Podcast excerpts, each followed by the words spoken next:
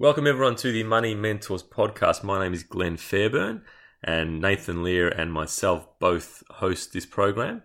Uh, we're both directors and private client advisors at Hewison Private Wealth, which is one of Australia's leading independent financial planning and wealth management firms. Um, this week, Nathan and I have a chat about the questions that we believe um, you should be asking a prospective financial advisor. Um, so, look, we hope you enjoyed the podcast. Thank you.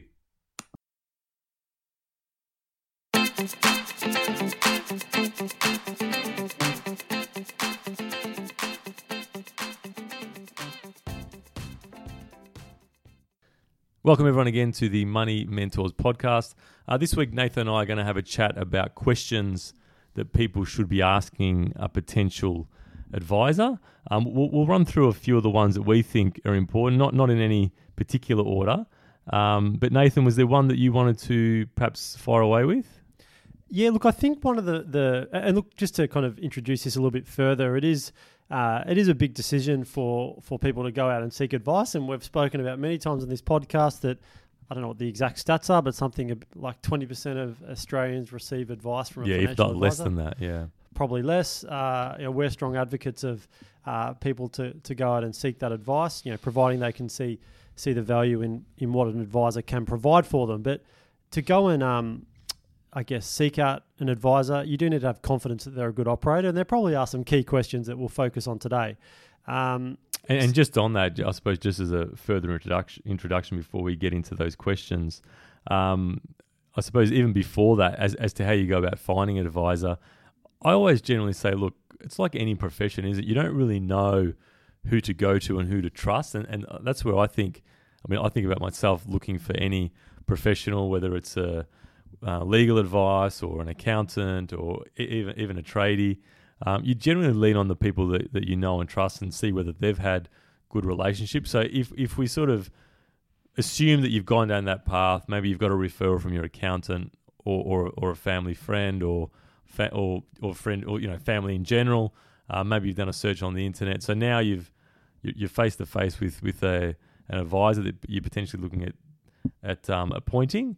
Um, so yeah, let, us just let's just get into it and ask the questions that, that we think um, people should be asking the advisor.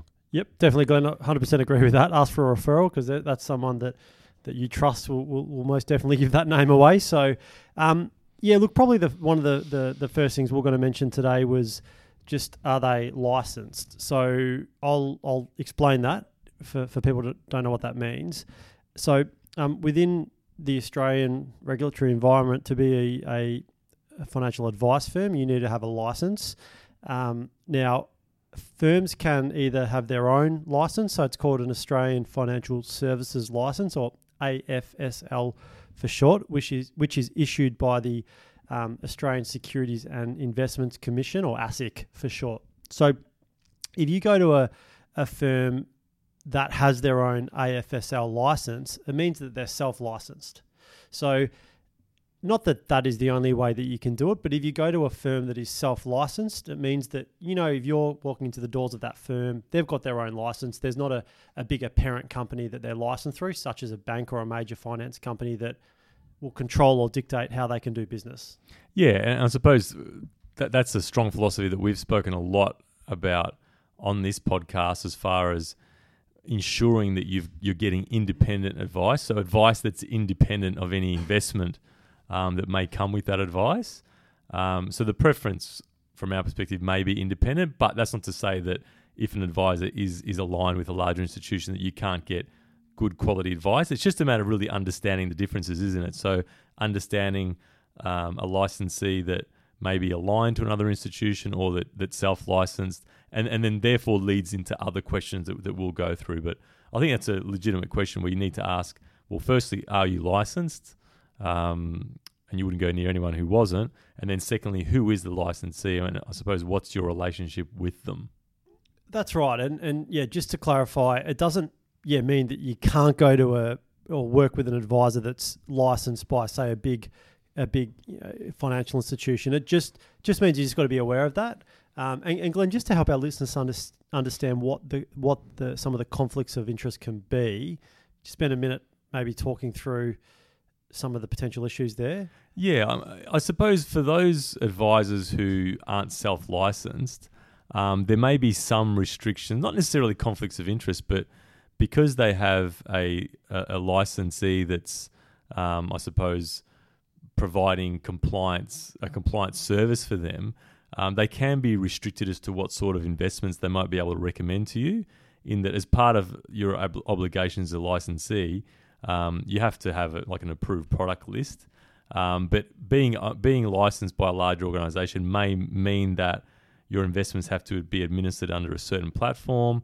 You may have to um, invest within certain products. So th- there may just be some um, restrictions as to what your investment choices are. Um, I mean, for example, through the Royal Commission, it was sort of determined that, um, and, and this isn't any bank bashing, but it, it was determined even through surveys that ASIC undertook towards the beginning of last year that the majority of product that was recommended um, by bank advisors just so happened to be bank product. So you just really need to understand. That's why the licensee is important because you need to understand what sort of products you're being recommended and, and are they products that are being manufactured by the licensee or are they independent products? Yeah, and when I said the word conflict of interest, that that's what I was getting at. Where, um, not that the advisor will necessarily recommend um, an investment for the wrong reason, but there may be an incentive. Um, and you know, rules have changed in, in recent years, which are kind of abolishing this kind of behaviour. But um, you know, the old the old example is if you go see a bank financial advisor and they're going to put you into a, you know, a managed investment that's owned by the bank. You know, there's there's a there's a conflict there. Yeah. Um, so so if you go to somebody who's say independent, you, you're removing a, a, layer of, of of conflict of interest, aren't you? Yeah, and look, So- a popular way to manage client portfolios is through platforms or wrap accounts, and each of the large financial institutions have one of those. So it'd be very likely if you go and see an advisor who who is aligned to one of those institutions that your portfolio may be administered under those wraps and platforms. So once again, not necessarily that's a bad thing, but it's just a matter of understanding because that is a conflict of interest. Just a matter of understanding that and and and then- Awareness. yeah, awareness and having the, the information to make a, a call as to whether you're comfortable with that or not. Um, one of the other things that I believe is really important that not necessarily relates to licensees, but more about the skills of the advisor. Um, so I think the question that I think is really important is what are your qualifications and experience? Um, th- there's a lot of discussion in the financial planning industry now around the the um, educational requirements of advisors, the FASEA um, requirements, where you know each advisor has to be degree qualified, but that's not the requirement right now. Um, so, like any profession that you're getting advice from, you want to make sure that you're getting high quality advice from someone who's got adequate qualifications, but also adequate experience. So, I think understanding what tertiary qualifications they've got, what what if any postgraduate qualifications they've got, and really just asking them how long they've been an advisor. I mean, for me, that's a pretty important question to be asking. Yeah, yeah. I think. Look, I mean, qualifications is one thing, and uh, I mean, I I don't think it's. Th- th- it is being mandated where to be an advisor going forward, you will need qualifications. So that's going to clean up a lot of the. Um, maybe the industry. Not saying you need a qualification in life to be good at what you do, but I guess in some professions it is. You know, you go see a doctor, and um, you know they're going to have a a qualification, aren't they? So Yeah. it's only going to arguably strengthen the industry. Experience, um, kind of extending onto that, is yeah, some questions you can ask your advisor is you know how long have you been advising? How long have you been a financial advisor? Um, how many firms have you been at? Have you chopped and changed around? If so, why? Just to kind of get a feel for how long they've been doing it and some stability in their role within the company as well. Because you don't want to appoint an advisor today and then you know in, in six months be transitioned to another advisor within the firm. Yeah. And I suppose with that question that that you were saying in relation to trying to find out what their experience is, understanding how long they've been at the particular firm they're at, why are they at that firm, um, what confidence can they give you that they'll remain with that firm? Um, it, it may be that they're an equity holder in the business, that they're the founder of the business, um, whatever it may be. I think it really is important to understand those implications. Um, and I suppose one, one thing that stems from qualification and experience is talking about any particular area that they might specialize in. Yeah, I think um, understanding the the services that the advice firm offers is is paramount. Um, now, how, how would you do this? I mean, the first thing would, would be to jump on jump on the, online at their website if they have one, and and just have a look at the a list of their their services. If not, um, we haven't spoken about the uh, financial services guide yet, which um, you know by law a financial advice firm needs to have. Um, FSG for short, uh, for financial services guide. So that should outline their services as well. So firstly, you just want to see what they do and whether they can assist you with what you need help in. Let's say it's superannuation. Are they um, you know, are they qualified to help you there? Um, and then also, yeah, just see if they have a specialization in, in any particular fields. And, you know, for example, um, you know, you might have a situation where, um, you know, either yourself or a loved one is moving into, you know, aged care maybe. Do they have experience in dealing with aged care and the complexities ar- around that? That's right, because yeah, that's a really good example because your, your requirement may be aged care, but they might be a self managed super fund specialist. So that's why it is important to ask them what are the areas that you're qualified in and, and specialising in. Um, Nathan, you mentioned the financial services guide, which um, is a document that has to be provided to um, to clients that outlines the fees and charges. I mean, that really then moves on to an, another important question: is is what are the costs? And, and they can be multi-tiered, can't they? Because I think it's important that as a as a client, you ask the advisor whether they're charging for an initial consultation, what their charges are for the preparation of a statement of advice, which will document, you know, strategic and investment recommendations, and also what the charges are for ongoing service. Um, so there's really multiple layers of fees. It's really important for you to ask those questions. Um, and for example, with the statement of advice, is is that a is that a fee that they'll quote in advance? Um, yeah, I suppose they're probably the main questions to be asking at that initial meeting. Yeah, yeah, I, I think do do your research here as well because, um, you know, ultimately if you do see an advisor, there there is an element of, of sales here, and they're trying to get the sale. So, mm. um, you know, people can be clever where they might not, you know, not go go break the law and, and or be deceptive on purpose, but they can kind of be a bit creative maybe in terms of how they communicate their fees and and any other additional charges. So just understand the the you know, have a look at their financial services guide just to see what their fees are and and ask about any um, you know third party fees in terms of if they outsource investments. And that's um, where the confusion can come is you know upon the appointment of the advisor understanding not only what the advisor fee is but any additional fees as you were saying third party fees like fund manager costs um, administration, administration fees accounting fees if you're going into like a self-managed superannuation fund so I think it, it is important to understand what's the total cost of appointing an advisor because quite often it's not just the advisor fee. Um, and you need to be comparing apples with apples as well, don't you? Because mm. there's no point comparing a holistic advisor that's giving you strategic advice, investment advice, you know, aged care advice to, for example, an industry super fund. Like they're very, it's like oranges and apples. Um, so yeah, cost I suppose is an important consideration, but then whether you get this answer in, in that discussion or not. But then it comes down to value, isn't it? What value are you as the advisor going to be able to provide me? Yeah, I think value is arguably one of the most important things that that you know prospective clients of financial advisors need to understand. And um, I think, unfor- not unfortunately, just the way the world works, where usually we are quite focused on on cost.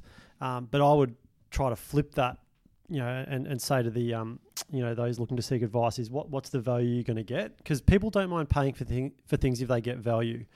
Um, and you know, sometimes in this in this world, you get what you pay for. So, you know, just just because you might go with the the lowest cost provider doesn't mean you're going to get the best outcome. So, it's really yeah, understanding what what they can do for you in terms of value. Would you add anything on uh, on top of that, Glenn? No, I mean I, I think you're right. I mean, you, like anything in life, you you do get what you pay for, and, and sometimes you know the, cheapest option is not necessarily going to be the best one. So, you know, when you're asking the questions about cost, don't necessarily be put off by um, certain fees and charges. It's, it's all in the end, it's all about value. Um, it's all about delivery of service and, and making sure that you're able to achieve what it is that you want to achieve. Hmm. Uh, maybe this isn't so much a, a question, but I think up up there with what value they can provide is is is, is extremely paramount and important. Is just the, the relationship and the, the rapport that you that you see or you know you connect with your potential advisor. I think it's so important. You're going to have a relationship with this person for hopefully decades. You know, if you're no matter what age you are, hopefully it's a very long long relationship. So you just you really do need to connect. Um, you know, and you know we harp on this whole relationship thing. You know, within our business, we just think it's so important that you need to you need to just you know, have that rapport, understand, and I think it's a two way street here. I think and a good advisor needs to you know build that relationship with with a client and you know, really get to know their goals and objectives. But I'd like to think that a you know a would be prospective client would really want to ask those advisors you know the right questions like we're speaking about now and hopefully build a you know meaningful relationship with them Well, that's how you get the best out of the relationship, isn't it? By one, the advisor understanding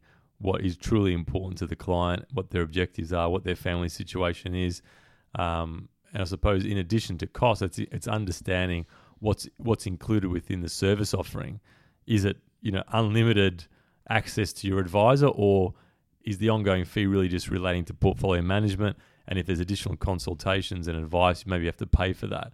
Um, but you're right. I mean, the, the the relationship between client and advisor is an important one if you want if you want to extract the the greatest level of value out of out of that relationship. Um, just one other question that I had, which probably more so doesn't relate to everybody, but if if you're looking at um, you know investing funds or it's superannuation or, or, or private money, um, the question I had written down here was what is your what what what is the advisor's investment philosophy? How are they going to invest your money um, to help you achieve your objective? Because there are different ways um, that funds can be invested. So, do you think that's an important question to understand? Maybe it's not as important for everyone, but it's something that I'd be encouraging people just to ask to understand that. Yeah, yeah, I think it is very important, and it's it's probably one of the uh, yeah the main questions I feel that I get asked. Um, you know, m- most people are if they're seeking out advice, not always, but most in most cases they are looking to invest some money. So it's pretty important that they understand how that advisor does that because there is many different ways you can invest money. Like there's many different strategies out there which which an advisor can adopt. So I think they've got to. Well, I think firstly the advisor needs to um, explain it, articulate it, because it can be this can be a foreign concept for a lot of people. Yeah, and, and I suppose on that point, ask them to explain why they invest the way they do. Like, what? Why, as a business, have they chosen to invest client money in that particular way? Definitely. were there any other questions that you could think of, Nathan? Th- th- there's arguably like a you know, a, you There's could- a long list of them. Yeah, you could draw out a very long list. I, I guess we tried to just today focus on the top, you know, half a dozen or so. Yeah, but there, arguably there's more. But yeah, just do, do your homework, and th- th- these are probably good some good starting points to ask. Yeah, so j- just to rehash some of the things that we've spoken about today, really just understanding the licensee, who it is, what the relationship is, and what, if any, conflicts of interest that relationship um, does present. Understanding the skills, qualifications, and experience of the advisor. So, really asking those questions so that you're confident that you're dealing with someone who's got um, the right expertise to help you find the right solutions. Um, what's the company's um, investment philosophy? Um, also, understanding the fees and costs that, that apply at, at the initial meeting stage in preparing an advice, but also on an ongoing basis. And with those ongoing fees, what services are included and what potential add ons um, may be prevalent within that relationship. Um, so, look, hopefully, this gives you all uh, a, start when you're looking at um, engaging an advisor. Um, there, there are some good resources online. Um, ASIC has a, as part of their Money Smart website, has a section choosing a financial advisor. So we, we'd encourage you to have a read through that um, and really, like anything, before you make a decision, just have the information that enables you to make um, a decision that gives you the best possible outcome. Um, so on that note, we'll we'll wrap it wrap it up there. Hope you enjoyed the podcast and look forward to speaking to you all next week. Thanks everybody for listening again to another episode of the Money Mentors podcast. Um, if you enjoy the the content, please do subscribe to the podcast um, via um, any good po- podcasting app. Um, once again, please check out our major sponsors' website, Hewison Private Wealth. Um, so just just search for Hewison Private Wealth online. Also check out Hewison Private Wealth's um, social media channels, Facebook, LinkedIn, or Twitter. Um, thanks again. We'll see you next week.